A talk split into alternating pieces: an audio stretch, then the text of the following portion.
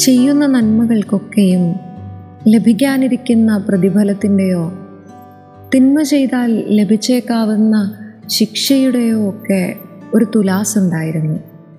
ഇങ്ങനെ ശിക്ഷയും പ്രതിഫലവും രണ്ട് തട്ടിലും വെച്ച് അളന്നുകൊണ്ടിരിക്കുന്ന ഒരു കാലത്താണ് അസീസിയിലെ വിശുദ്ധ ഫ്രാൻസിസിനെ കണ്ടുമുട്ടുന്നത്.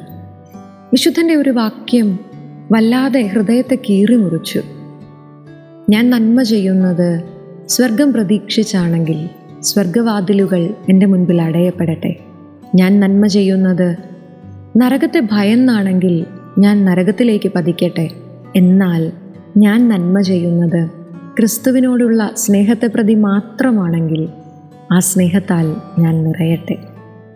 കേൾക്കുമ്പോഴൊക്കെ ആദ്യം ഓർമ്മ വരുന്നത് സബദീപുത്രന്മാരെയാണ് ക്രിസ്തുവിന്റെ ഇടത്തും വലത്തും ഇരിക്കാൻ അവകാശം അന്വേഷിച്ചെത്തുന്ന സബദീപുത്രന്മാർ അവരോട് ക്രിസ്തു ചോദിക്കുന്നത് നിങ്ങൾക്ക് ഞാൻ കുടിക്കുന്ന പാനപാത്രം കുടിക്കാൻ കഴിയുമോ എന്ന്? അത് കഴിയുമെന്ന് അവർ ഉറപ്പ് പറയുമ്പോഴും ക്രിസ്തു പറഞ്ഞു കൊടുക്കുന്നുണ്ട് എന്റെ ഇടത്തും വലത്തും ഇരിക്കാൻ അവകാശം നൽകേണ്ടത് പിതാവാണ്. ഒരുപക്ഷെ ക്രിസ്തു പറയാൻ ശ്രമിക്കുന്നത് ലഭിക്കാൻ സാധ്യതയുള്ള എന്തൊക്കെയോ പ്രതിഫലങ്ങളുടെ പേരിൽ നിങ്ങൾ എന്നെ അനുഗമിക്കരുത് എന്നാവണം. ആരോരുമില്ലാത്ത ആയിരങ്ങൾക്ക് വിശുദ്ധ മദർ തെരേസ അമ്മയായി മാറിയത്. മൊളോക്കോ എന്ന കൊച്ചു ദ്വീപിൽ ആരോരുമില്ലാത്ത കുറേയേറെ കുഷ്ഠരോഗികൾക്കിടയിൽ തന്റെ ജീവിതം ഒഴിഞ്ഞു വയ്ക്കാൻ വിശുദ്ധ ഡാമിയന് കഴിഞ്ഞത്. നാടും വീടുമൊക്കെ ഉപേക്ഷിച്ച് സുവിശേഷം പ്രസംഗിക്കാൻ വിശുദ്ധ ഫ്രാൻസിസ് സേവ്യറിന് ഇറങ്ങി പുറപ്പെടാൻ കഴിഞ്ഞതൊക്കെ പ്രതിഫലം ആഗ്രഹിക്കാതെ ക്രിസ്തുവിനോടുള്ള സ്നേഹത്തെ പ്രതി മാത്രം അവർ തങ്ങളുടെ ജീവിതത്തെ ഒഴിഞ്ഞു വെച്ചതുകൊണ്ടാവണം.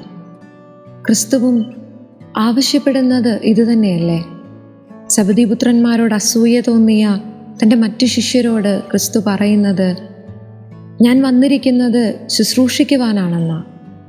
അങ്ങനെയെങ്കിൽ ക്രിസ്തുവിനെ പിൻചെല്ലുന്ന നമ്മുടെയും വിളി അതുതന്നെയല്ലേ ചുറ്റുമുള്ളവരിൽ ക്രിസ്തുവിന്റെ മുഖം കണ്ടുകൊണ്ട് അവനോടുള്ള സ്നേഹത്തെ പ്രതി മാത്രം അവരെ ശുശ്രൂഷിക്കാൻ. നോമ്പും നമ്മെ വിളിക്കുന്നത് ആ ഒരു പരിവർത്തനത്തിലേക്കാണ്.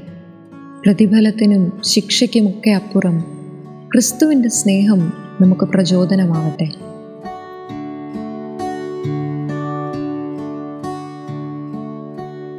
You were listening to Heavenly Voice from Caris